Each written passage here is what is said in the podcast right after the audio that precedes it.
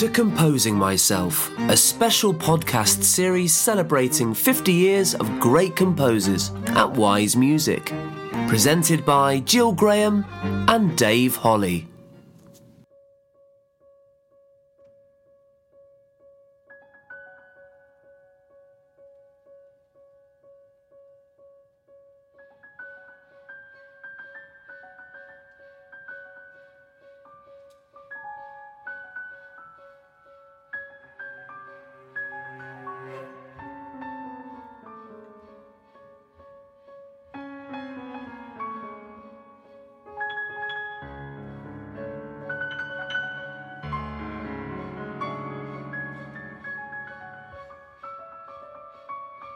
Welcome to this week's Composing Myself. We're joined today by Bryce Dessner, award winning multi instrumentalist, amazing composer, jolly nice chap. Hi, Bryce. Where are you today?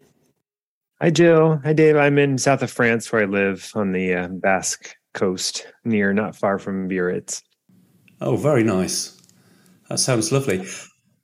It sounds better than London, which is grey and cold and drizzly and wet. Um, we, we traditionally um, start these chats with, with a question um, which is about your first memory of music. The, what was the? Can you remember what was the first time a piece of music kind of slapped you across the face with its absolute amazingness, and you went, "Oh, what was that?"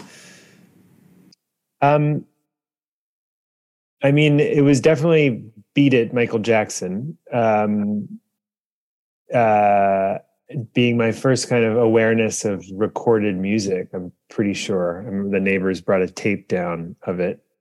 Um, and yeah, that one followed by probably my dad was a jazz drummer in the 60s. And so we had a drum set in the basement and he um, would always play. So I was just sort of, it was just sort of like listening to him play patterns on the on the drum set. He like a like an old Slinger, Slingerland uh, kit that was the the kit he got when he was thirteen. So that that drum set, you know, was always sort of around as we were kids. Do, do you remember how it made you feel? How "Beat It," for example, made made you feel? Um, just kind of. I think Michael Jackson was like just joy, just the sound of you know um yeah for me is you know i didn't even know it was like discovering you know some kind of new new food or something. I didn't even know it might have been the music wasn't even in my life until then but I, you know i think that that um i don't even know what year that that came out but i would have been in my early you know five or six or something so. I come from a town in nor- the north of england called grimsby and we have no famous musical connections except rod temperton who wrote a lot of the Michael Jackson songs, and I think he wrote "Beat It." So that, uh, as a as a Grimsby man, I think you've chosen the, the best first introduction to music. was it a musical family you grew up in? Uh, like I said, my you know my dad was a, a jazz musician. Um, my mom was not a musician. My sister uh, was a dancer, and actually, I think she's probably the bigger influence on me and my brother as terms of she was the artist always an artist you know so we just sort of grew up around around her dancing and going to see her in the ballet would have been my first sort of classical music experiences going downtown to see the often to see the nutcracker other pieces she was doing in cincinnati um, and then you know sort of all through my childhood and then into high school and college my sister jessica was like this sort of just constant source of inspiration and of music, all kinds of music. And what was your sort of first musical exploration for yourself, you know, as a performer? What did you, when did you start making music yourself? I get asked this sometimes, and people assume that I started playing rock music, you know, because I still have that as part of my life. But I actually, um, I studied flute. Well, first recorder, then piccolo, and then flute. Um, as quite young. And so all through my, you know, um, I think we were seven or eight or something. And I decided, I don't know why, that I wanted a fife actually. And then I properly kind of got um, really into it and studied it all the way through high school. And, um, and so that was really my, you know, how I learned to read music. It was when I first started performing was little student recitals. Um, I remember I I sort of it was a clever move that I I did that because I, I, basically all through my middle school and high school years they let me out of band class because I was too good for the teachers. They had nothing to you know, yeah. So they would give me an hour alone, and the other kids would have to be in band class, and I would get like an hour just to. And I ended up not using that hour to practice. Unfortunately, I would just do other you know homework or something. But um, yeah. And then in my teenage years, I caught you know I basically my dad had been playing drums and my sister was into punk rock, and I when rented myself. My brother was really good at sports and I wasn't so into sports. So I decided to, you know, fuck off with that. And when like rented a really crappy electric guitar um, at the local mall and I sat and tried to teach myself and then figured I'm not going to learn very much, you know, because I read music. I was like, well, how do you, how do you read music on the guitar? And so then I enrolled in the conservatory downtown, Cincinnati Conservatory of College of Music, and that's how I kind of connected all that. Was um, and that's in my sort of 13, 14, and then through then it just sort of went from there. Yeah, I, I watched um, an interview you did. I'm, I'm not sure what it was for, but you were explaining what kind of inspired you to to be creative, really, or to, or to go down that route. And you said some good teachers contributed, and you also said there wasn't really a music department, but you sort of you sort of helped make one. And there was a, an English teacher played the blues, and a, I think a biology teacher played the fiddle, and somehow a department kind of came together. Sounded like a lot of fun. Yeah, we went to a little school. It was you know one of these kind of fancy American private schools, but with no music department. that a, a, lot of a lot of a lot of football coaches, but no music. Um, good good art teacher, and so yeah, the the um, Dorothy Cross, no, not Dorothy Cross. What was her name? Um, Mrs. Cross was a, a biology teacher, and she played fiddle, like played Irish fiddle, and so I you know, started, we would play at lunchtime. Um, and she showed me, you know, jigs and reels and on, on the, on the fiddle or on the guitar. On, I would accompany her on guitar. Um, and then my brother and I started to play at lunch and actually, so Bob Patterson was the name of the English teacher who was brilliant and kind of, um, Bob Patterson and, and, a guy named Robert Black were two history. Bob has since passed away, but Robert is uh, Black is still there, and you know, really interesting teachers who were way ahead of. They were teaching classes that I never even found at Yale, to be honest, where that you know we were doing like really in depth um, short story writing and you know reading Raymond Carver and Donald Barthelme as like a 16 year old and and and Bob was this kind of renegade. You know, we would catch him outside smoking before class and he was a bit of a, a rebel um, and played in the Paul Butterfield's Paul Butterfield blues band in the '60s and was like this kind of strange um, electric piano piano blues player. And so he basically taught us how to play, how to jam, and we would at lunchtime we would go play with him. Again, just out of we just brought some instruments to school. And um, eventually one time we played we play we performed i think for assembly with my with my dad on drums. So that happened in our sort of my brother and i would play. And and Bob would show us stuff. So that yeah, it was it was an interesting time. Yeah. For some reason we were smart enough to realize that writing music would be more interesting than just covering music, which I think is a trap that a lot of young musicians fall into. It's like making a really good cover band, but then you end up playing guitar like Jimmy Page, which is amazing, but Jimmy Page did that pretty well. So we, you know, quickly I started to kind of um invent things on the guitar and um, my brother as well. Yeah. I mean, it's no surprise hearing what you've just told us that, you know, improvising with Mrs. Cross, which I love that notion at lunchtime doing a bit of Irish folk, you know, that then you you know your if you like your performing life is both rock music improvising you know when you founded the band clogs for example you know and then also a huge uh, portfolio of classical work, not to mention film work, which we'll come on to later. But you know, now you're in all that all those worlds. How do you balance your time between them? Because they all move at different paces, right? Classical music is sort of glacial. Rock music is very fast. Film music is well, you're under someone else's control, aren't you? Really, so uh, it, it's a lot to juggle, I imagine. Yeah, I think um, it's always been interesting to me um, like when I was studying in school, composition was always fundamental. Um, whether I was, and it was part of an education, really learning about writing for different ensembles, for different soloists, and and that's the joy of it. Still, is just learning how to communicate better um, and how to how to make an idea that both has intentionality in it, as far as what I imagine and am dreaming of, but leaves space for interpretation and for magic to happen because it's not what's on the page it's what what is being heard in the in the room that is the, the music you know so it's um and that's always whether i'm writing a song for the band or a little idea for a film or a concerto the impetus and the creative spark is similar. Um they're different um different speeds different you know um, different seasons. You know, if you're writing a big classical piece, you kind of need to just wipe the slate clean and just do that. Um, I've gone through phases of writing music on airplanes. I've gone, you know, during COVID, I was locked in this room doing nothing but writing a trombone concerto and a violin concerto um, and Mari for orchestra.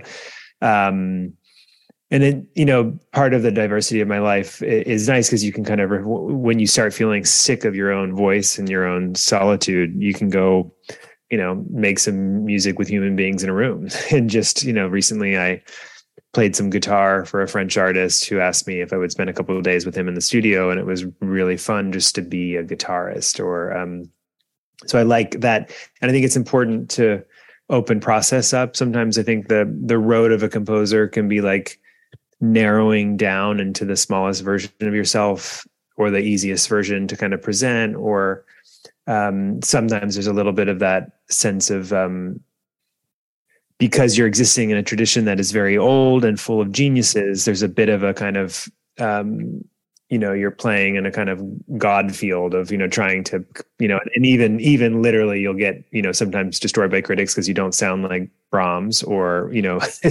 told by an institution that your piece doesn't fit well next to the uh, you know Romeo and Juliet overture or whatever it is. So it's it, sometimes it's good to be humble about that and not, you know, I think for me having different activities has been really, really helpful and um and just in terms of process, sometimes I love just to see what other people are doing. You know, how, how in terms of technology or even in you know an actual um you know their their process in the studio all those things is really interesting and and and the the diverse sort of things that I do helps me helps me have those experiences.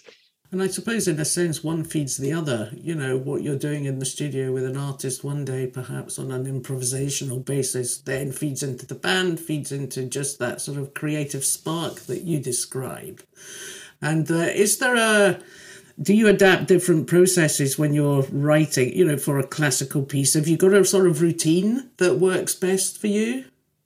Morning, evening? Yeah, I work best in the morning especially with the classical pieces. Um, and I, um, I typically with a piece when I have a, I get a lot from who's asking me to write it. Um, it's often a soloist or it's a conductor or maybe it's you know uh, a string orchestra or a string quartet or something. But there's always something with that that um, you know a personality or a certain way of playing or uh, maybe a topical thing where they you know it's about something or they want me to consider something and that really helps open a door. And so i'll take notes um, in manuscript by hand for for months usually as i'm sort of circling around an idea. It's difficult for me to just write some music without a sense of where i'm going. Uh, and once i have a decent idea it can sometimes write itself pretty quickly. Um, so on the piano usually i'll have scores I like to study. You know, if I'm writing a violin concerto, I'll study many other concertos to sort of get a sense, especially for the virtuosic language, to kind of understand some of the the limitations. And you know, when I like to write up against virtuosity in a way that's exciting and not destructive. You know, where it's you know you're asking people. Um, I, you know, I love hearing part of the joy of working with classical musicians is they're artists who've spent their lives mastering their instruments and you know learning how to play together and how to tune together and how to phrase together. And so unlocking that magic is something that, you know, I find through listening to recordings, through studying scores with great conductors to get a sense of, you know, um, all of that is really, and, and it's a constant learning process. So, um, I'll, you know, I'll say, I'll have sort of just like blocks of material sitting on a manuscript. And then eventually I come to, to, to the computer and I'll start writing into Sibelius on you know, I have a lot of gear in here and I'll be, but I'm pretty much working for manuscript. You know, I'm not, I don't, I don't sequence music um, and then deal with it later. I know a lot of musicians who are sort of coming more from film or rock music. That's how they're working, which I'm the opposite actually. Um, it's always in score first. Um, and then, but I do with each piece, sometimes I set myself a challenge of, I'll send myself emails of rules of saying no repetition or, you know,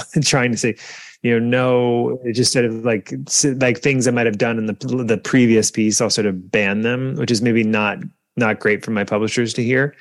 You know, it's just sometimes sometimes like if you get a good thing, like why not repeat it?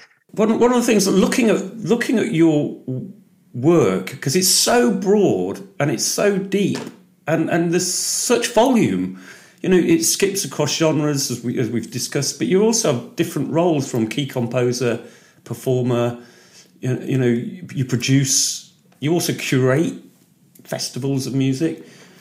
Do you ever get any time off? I, am actually pretty good. That's a good question. I'm pretty good at taking time off. I don't have that um the problem of I, I wouldn't say I'm a workaholic in a um I love having time, especially in nature. I have a six year old son. I love spending time with him and my wife Pauline. Um I think it's really necessary. I often have epiphanies when I'm when I'm blocked on something. I just take time away from music, and um, I had that recently with the piano concerto that I'm writing now for Alice Sara Ott, where I took some time, and then it kind of occurred to me what the piece is about, um, and that just comes from from being usually being in nature being you know in the mountains or something and kind of having time to to breathe and um, and i've gotten better at that you know and frankly i think in the the pandemic was a good sort of a punctuation point on maybe of how i'd been living up until that point and, and things have shifted.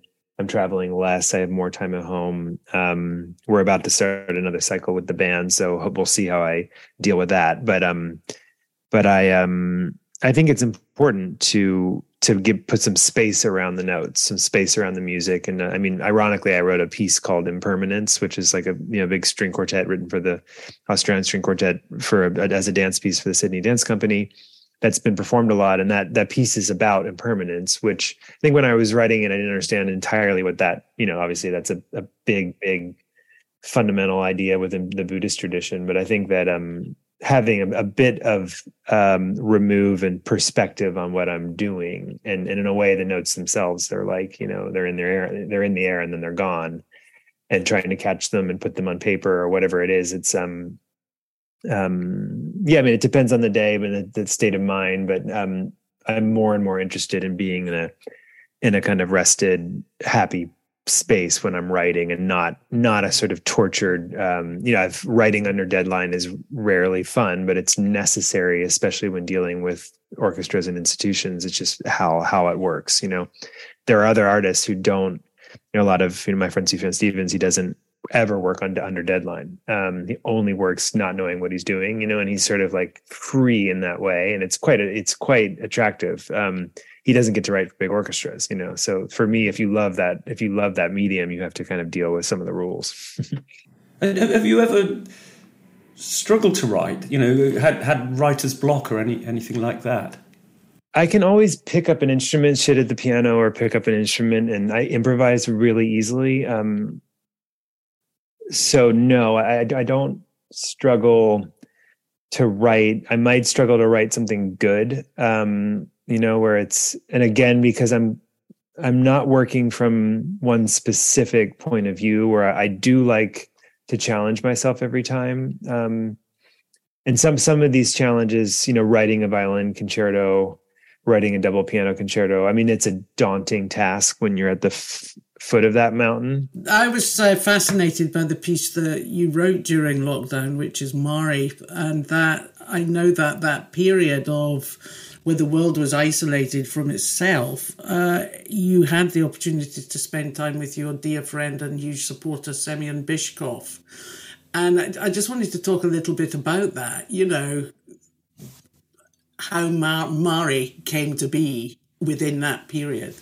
Yeah, Mari um, was commissioned, was a personal request from Semyon. Um, to write for his great orchestra, the Czech Philharmonic, which you know for me was one of the sort of great things I've you know I, I have written for some amazing conductors and orchestras.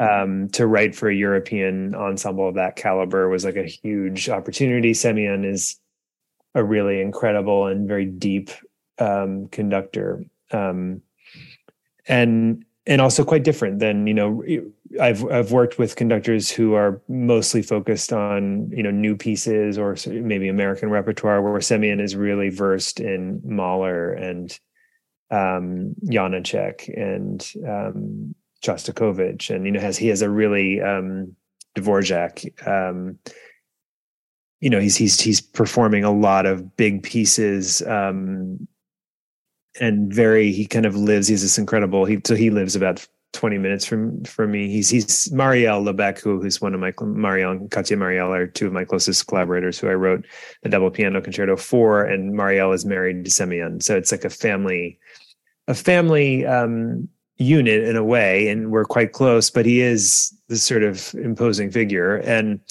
and so I just started basically visiting his library, and sometimes he would be there, and sometimes he'd be working, and sometimes we would just talk about music. And it, it gave me a chance to to delve into some of his music, some of the music that the Czech Philharmonic are really fond of playing, um, Czech music, um, specifically Dvorak, and um, and then even more so Mahler. Actually, um, at that time, Semyon was recording uh, Mahler symphonies, and and Mahler, you know, that music, um, the kind of high romantic, um, late 19th century, early early 20th century music is not the first place I have gone for inspiration. Um, I'm very, you know, deeply versed in, you know, the the next or two generations later, if you're, you know, thinking early 20th century music, like the Bartoks, the Stravinskys, even the Lutoslawski, uh, Messiaen, those are all huge, Dutilleux, all huge influences on me.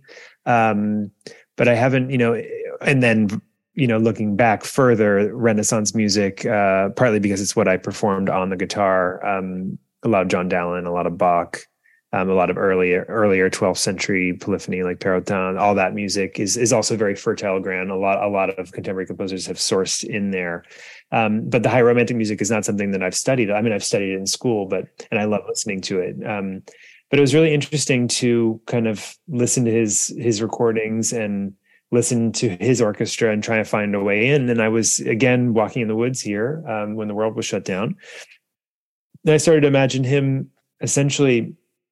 What if the you know we always think the, or, the orchestras it's like you know every every major city has an orchestra or several and and they're kind of um they're uh, they're an institution. There, there's something perf- permanent about it. Um, but in fact, it's as fragile as anything. And it, like during the pandemic, the the idea of getting 80 people on stage to play music together became the most difficult thing to do.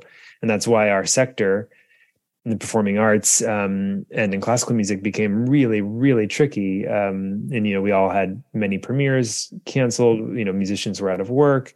And I was imagining that you know the leader of that institution and just sort of wandering around wondering what's next. And sort of his memories his this music that has been so much a part of his life kind of slowly fading or kind of merging or collecting you know his his what what is his imagination is it is it is it one piece? Is it 10 is it figments of it? Is it four notes? Is it you know bits of phrases here and there? And um and I just that sort of opened a door for me into writing Mari, which is this piece. Mari is the Basque goddess of the forest. So there's a whole this region that I've fallen in love with, which I moved here because of the Labèque sisters and Semyon and also David Chalmin, my close friend, is um was one of the last parts of Europe to become Christian. So it's a very late pagan tradition that's still a lot of local customs are based in that tradition and like and the, the language here is the old it's a, which is very important it's the oldest spoken language in europe and and so the Mari is kind of like the important um, deess or you know goddess figure who's which makes sense because the forests are just these incredible old growth oak forests and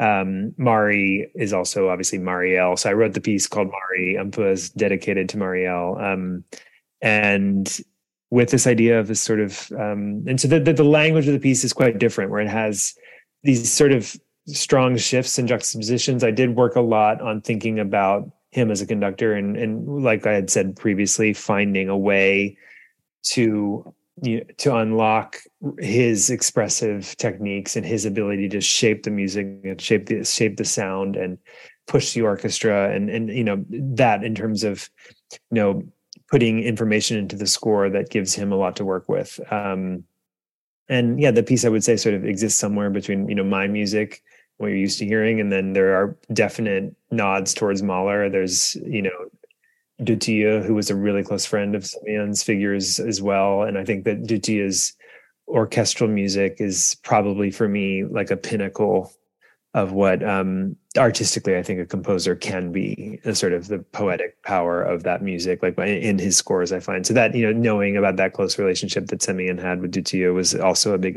influence on the piece.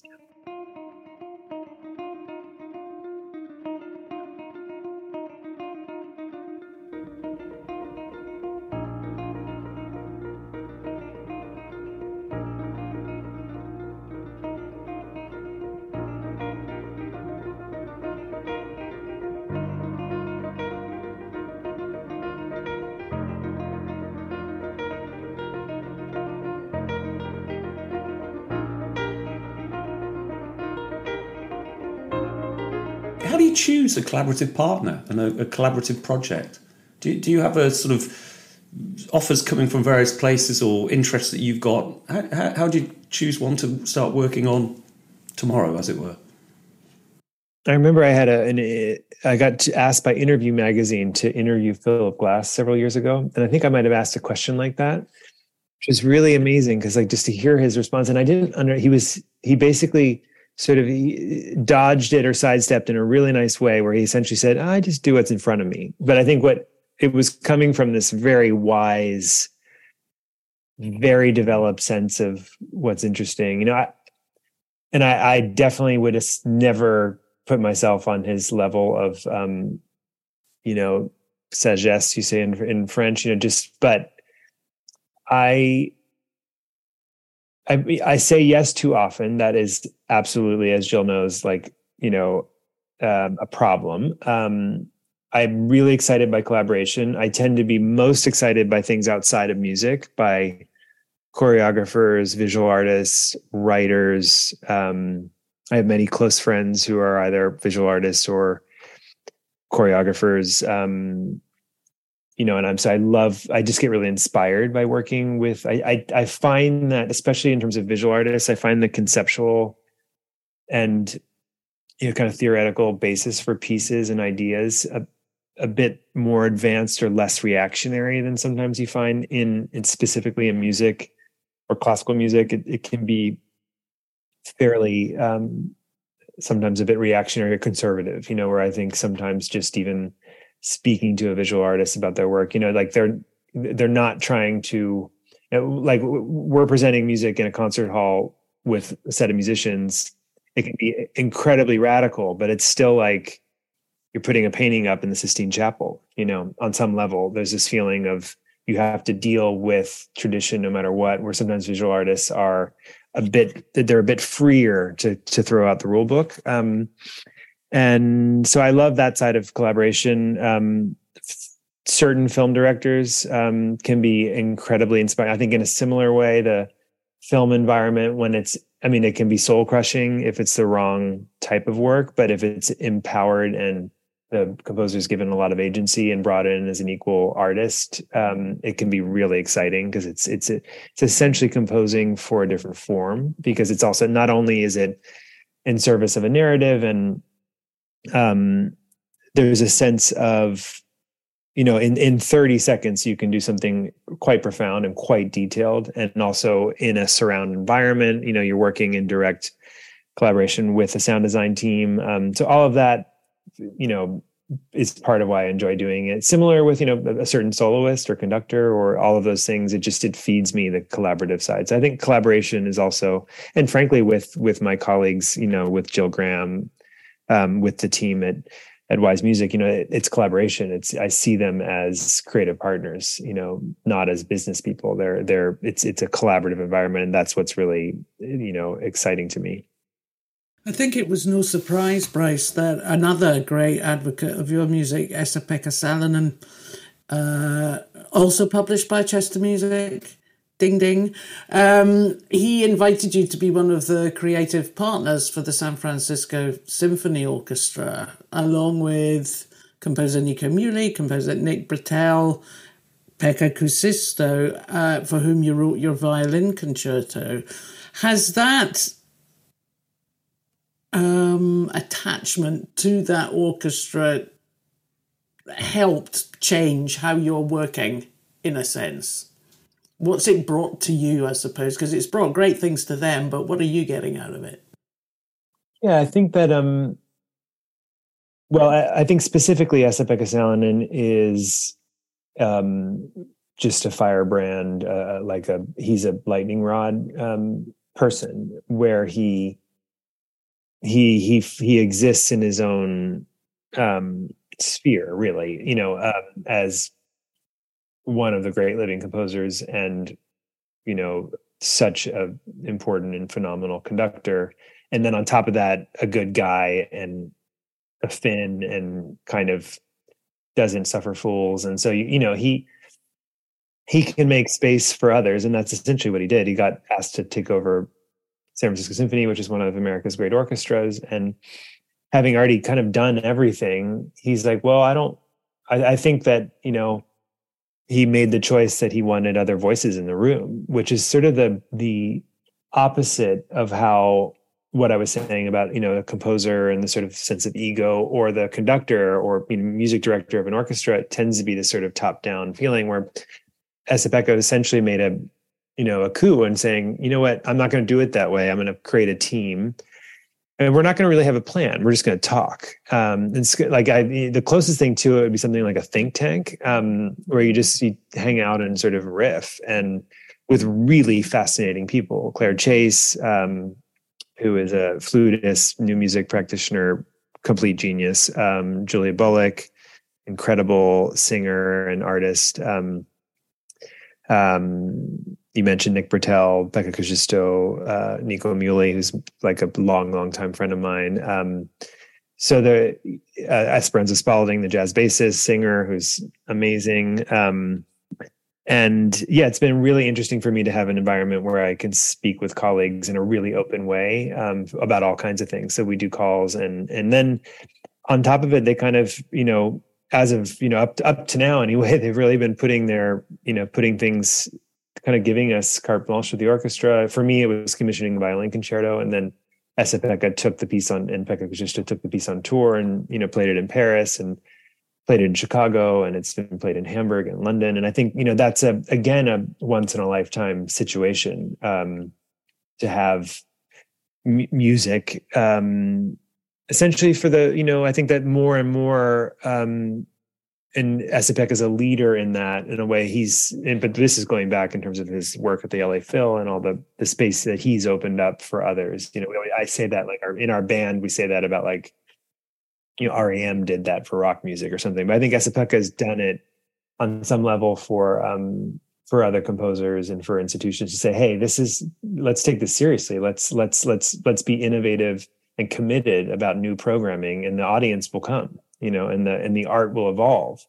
And eventually, and I think part of him kind of involve, involve inviting collaborative partners into the room is is also very wise, saying, you know, and I'm, you know, in my 60s, and I we you know like the world is moving and i need to make space also for other voices. And um and that's a very good lesson and something that i'll that i'll take uh, take to heart for for my career as well and I think it's also broadened the San Francisco Symphony's uh, outlook, if you like, because not only have they brought together a community of wonderful musicians, but they've brought your communities to the orchestra as well. You know, and I think you know if culture's really going to survive in what we call the here comes the digital age. There's not going to be no more live music anymore. I think initiatives like that really help preserve live music because uh, there's quite, nothing quite like it actually.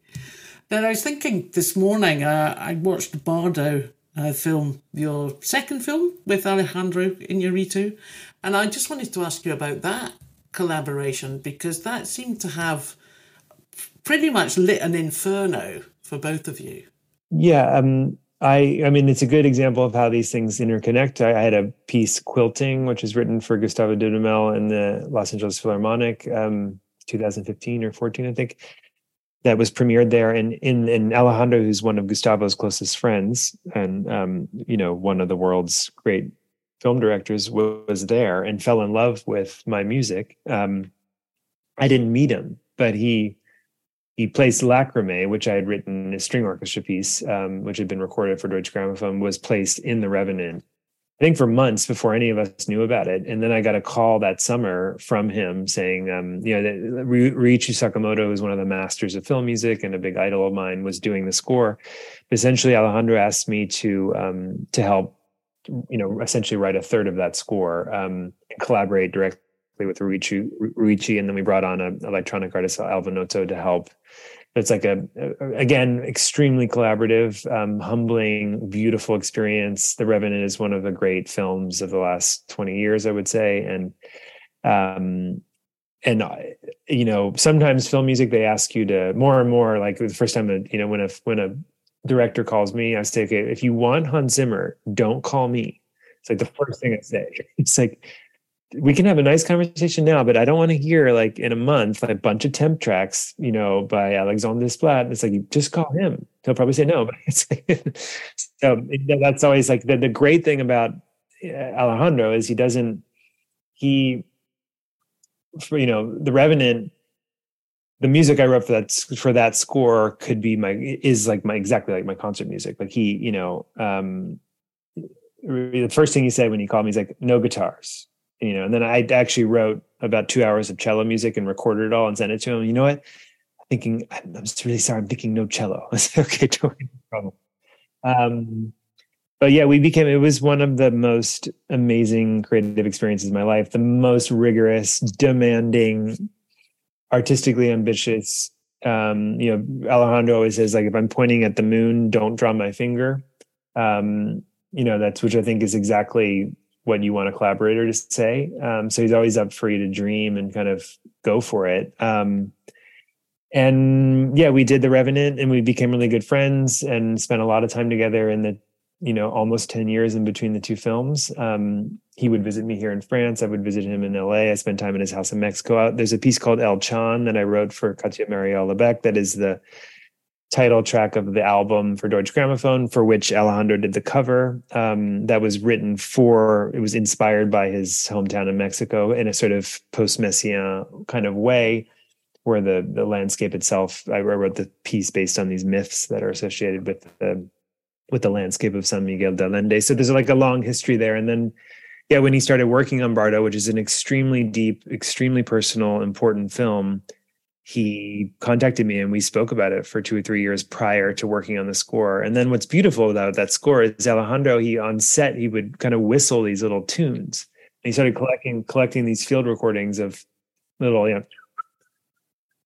little folkloric tunes that he would hear. And and so those tunes tunes I was able to weave into the score. And so in the end we kind of co-signed the the score where you know I wrote a ton of music and was able to kind of bring in there's a few major pieces in the film that are co-written with Alejandro. And it was like you know he um he was very shy about even you know I, I, we started as it became clear that some of these melodies were going to be in there I was like well so what's your did you write some music? What, what are we calling you? Are you a composer? Like I don't know I don't I don't know.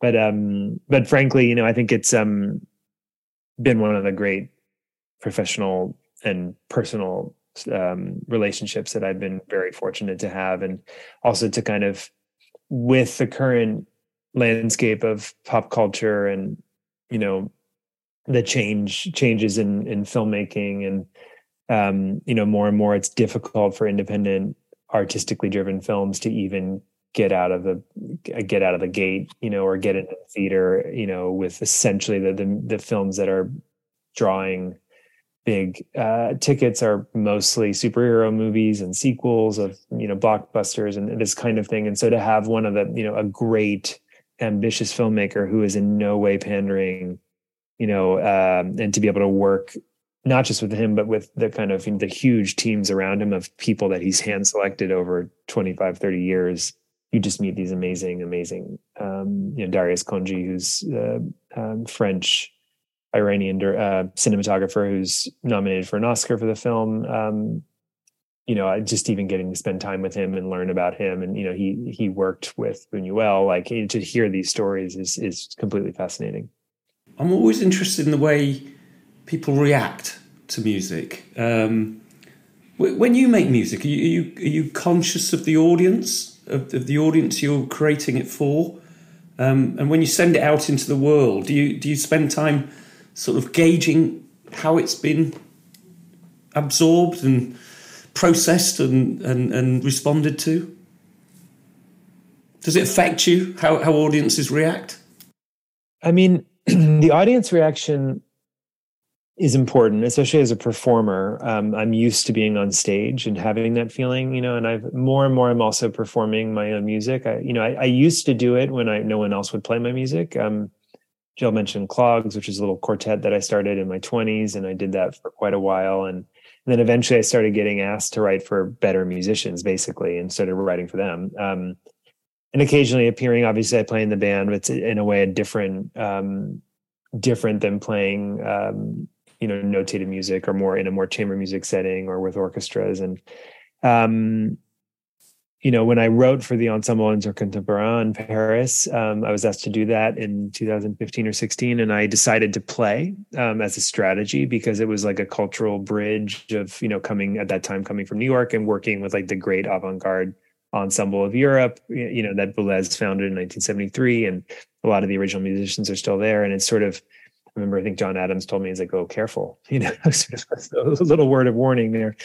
But actually, they were incredibly generous and inviting. And I wrote my it was a piece called Wires that I wrote into into the um, I wrote electric guitar into the into the piece to put myself on stage with them, and you know, partly as a kind of to uh, to bridge that gap and sort of you know stand behind my music. Um, but also I think you know selfishly to be among such incredible musicians and to feel the, the energy, uh, their energy around me. Um, you know, the wires is a really it's a poetic piece. It's a it's it's a weird piece in a way. It has no um, you know formally. It's not. It's just it's almost like a poem or something. It's like the language, the musical language dictates the form. It takes a little journey.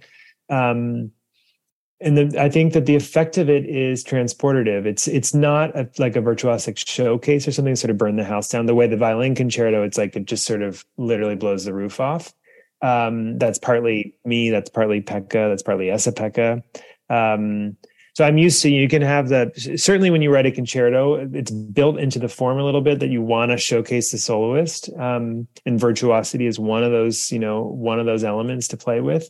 Um, the trombone concerto has been really well received. Jörgen van Rijen is an incredible, incredible artist. I've recently done revisions to that piece, having heard it live finally, um, because there's some formal things I thought could be tightened a little bit, and then some very difficult things in the orchestra that I just gave them some, you know, some things that sometimes you know a modern composer can just stand behind, like, no, that that's the score. But I think as a performer, I, I hear it and I hear the result I think you know there's a different way to do that, um, and so that you know certain little. I love you know, and I've done that um, with other pieces as well. Once you hear them live, you know, one of my first kind of formal works was Aheym, which was written before I was a Chester composer. It's published by Chester, but that that piece um, was a kind of. I was asked by Kronos Quartet, which was like a huge influence on me as a kid, to write that piece, and um, and David Harrington, the kind of the founder and um, legendary violinist, he didn't say much about it, but he said, you know,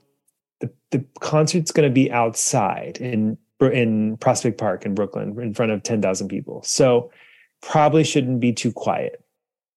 Right. And so my natural instinct is always first thing is kind of quiet and delicate and, you know, um, soothing or something. And so I thought, all right, well, so I just went for it. And it was like, um, wrote this complete panic of a string quartet, which is probably my most performed piece. You know, it's it has and it pretty much works. You know, it it really um you know it's it's a one kind of energy pretty much the whole time, but it um um yeah, so anyway, I, I am sensitive to the audience, but not I think sometimes it can be a bit of um you know, it's always always amazing when you get like you know pe- standing ovation, people crying in the audience, and then a bad review, and you're like, were you not there? but it, it doesn't just because, you know, these things, you never know. Um, it's always, sometimes you take it with a grain of salt, you know, try not to try to be humble and in front of your work. Yeah. I was interested to ask you actually, because Pauline, your wife, the great um, pop musician, indie Mina Tindle, what's it like living with another singer songwriter?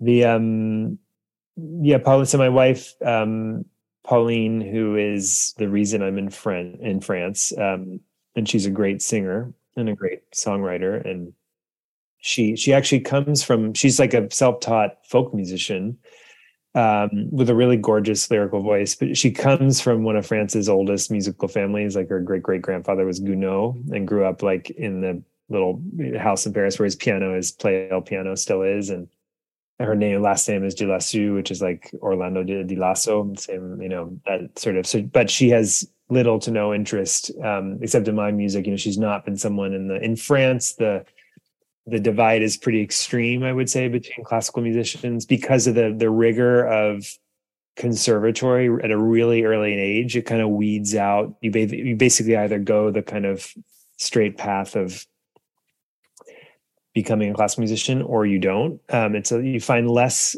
of a mix. Um, and but she she's part of a really rich, interesting community of musicians, of great songwriters um, in France, and and she has you know amazing um, like an amazing ear, and she can come in, you know, she she loves to sort of help me write a melody. Um, you know, she'll come in. She's like, "Well, what? You know, no, no, no. Why doesn't just it doesn't have to? You know, it doesn't. Sometimes melodically, for instance, the national, we can be quite regular in our, you know, everything's in four bar phrases or something because that's how we think. And you know, our singer Matt is not necessarily phrasing over the bar or something. Where Pauline is thinking like she's heavily influenced by Nina Simone or um, you know, French chanson, or and so she'll sometimes the let the let the the line the melodic idea you know take take surprising turns and so it's been really wonderful to have her musical energy as part of my life and like she'll literally walk in here and I'll you know be working on some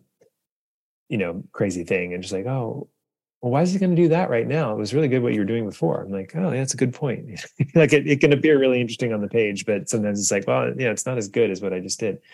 So um yeah but we we collaborate on um on her music in in you know, occasionally i'll like sample her voice or something and play with it in a you know something. There's a i wouldn't say an elephant in the room but there's a one major project that that's gone through your professional life the national which we've not talked about and it's not really for this podcast but um You've got a new album out with the most intriguing title. I just wanted to ask you about that. It's called First Two uh, First Two Pages of Frankenstein. I went and read the first two pages of Frankenstein as a consequence of seeing that. Was it based on the book, the um, the, the, novel um, Frankenstein? And where, where did that title come from?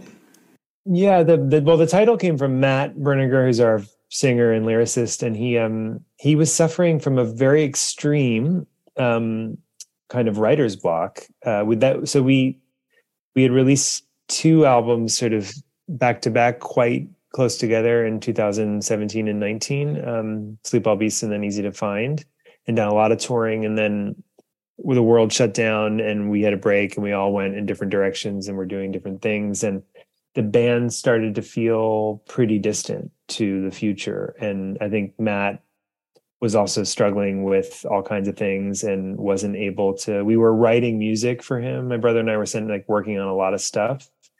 But there was you know two almost three years of basically nothing happening or just he couldn't. And so finally we would even be in the room with him. And it was um yeah i just think he was struggling to find how he wanted to orient himself in a, you know how what he wanted to sing about and you know having made eight or nine albums it was you know, what what's even the point? You know, I think I think there was a big question mark around the, the sort of a, a, sort of existential question about like what what is this anymore? And and I don't know through through supportive prodding and you know us like really really circling the wagons and kind of sticking together. And historically the band we have fought a lot um creatively.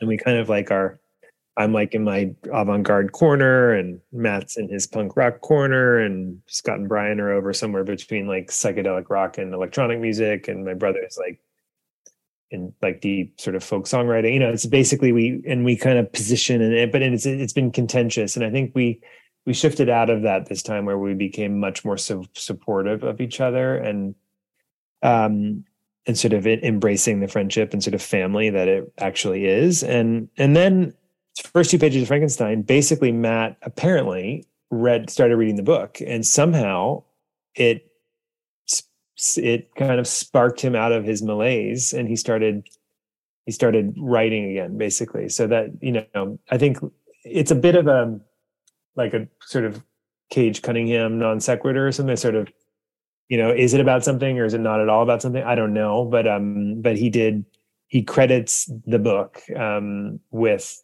some helping him unlock his writer's block are, are, you a reader? You, you you mentioned you're inspired by visuals and and, and books, and do you do you read much? I like a, a yeah long long deep kind of from days back at Yale studying like a lot of literature, and then since then have had sort of phases of everything. Um, yeah, reading tons. Yeah, I love reading. I've I've been in a um, I've been reading less. I would say I would like you know in the past couple years I've been really into scores and studying scores, but um, but yeah, I have I've pretty much can have um, you know have have a long history with most most literature. Yeah. And what are you looking forward to?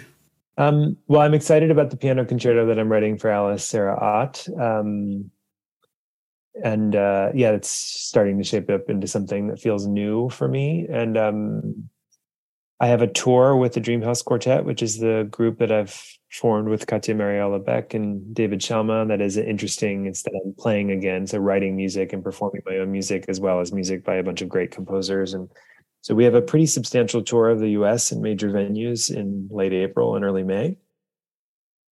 And then the creeping up quite soon is an opera project that I'm writing with um, my close friend, visual artist Ragnar Kjartansson, Icelandic artist, and then the great Canadian poet um, Anne Carson, and also the American director Elkanah Pulitzer. So that piece for the Chicago Lyric Opera is something that I'm um, I have the libretto and it's incredible. And basically, I've been telling myself like, just don't mess it up. Basically, the piece is there for the taking, so I just have to kind of deliver the music. Yeah. It's a busy year, a busy few years actually, and of course, the, your latest film with Rebecca Miller, "She Came to Me," opens the Berlin Film Festival next month, which is.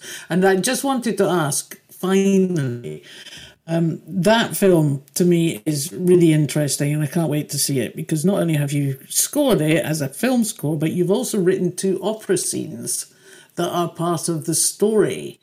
And so, drawing on both parts in a sense of your world, classical opera and score, did that jive quite nicely together, or was it difficult to jump from one to the other?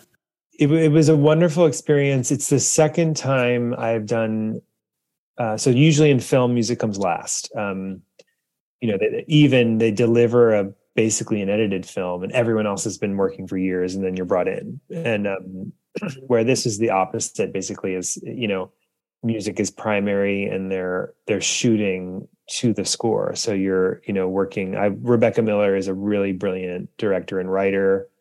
Um, and she came to me with this idea of a basically it's a film about a composer who has writer's block. Um, we've been talking that's a theme that keeps coming up, and uh, and it's a it's a kind of a comedic drama or a dramedy or whatever you call that, where there's it's a lighthearted film but with like really beautiful um, meaning and kind of incredible acting in it. Anne Hathaway and Marisa Tomei and Peter Dinklage um, are all incredible in it. Um, and yeah, I got to write basically, you know, the the story revolves around two operas that he um, one that he's struggling to write and then one he that he writes at the end and and so I wrote two. They're you know they're five minute scenes I would say um, on screen music, which is a long which is long for a film and quite elaborate. They're like fully you know staged operas. Um, with amazing singers. Isabel Leonard plays the lead of the first. Um, he's like the great American mezzo soprano. Um, and then the score itself is all performed by. Um, it's mo- mostly piano score written performed by Katia Labèque, and then with orchestra that I recorded in Paris, and and the score itself also weaves into the you know the, the whole musical imprint of the film is quite um, important and prominent. And so, in that way, I would say it's probably the most music forward film that I've gotten to do um, with really wonderful people. And um, it's a clever and um, clever and just sort of whimsical film. And the the music sounds gorgeous, I think. And it's um yeah, it's interesting. And, and to top it all off, I got to work on a song with Bruce Springsteen for the end credits. So that uh, I'm not sure when you're airing this podcast if that'll be by Berlin. People will know it, but um, which is soon, February 16th. But yeah, um, you know, that was sort of this incredible experience of producing and orchestrating this song and, and working really closely with him. So that was, you know, on top of everything else, it was like a dream scenario. We could talk to you all day, Bryce, but I think I need to let you get back to doing one of the things that you've just mentioned you're looking forward to. Um, really great to see you, and thanks for taking the time to spend with us. Maybe we need to do episode two of Bryce Dessner.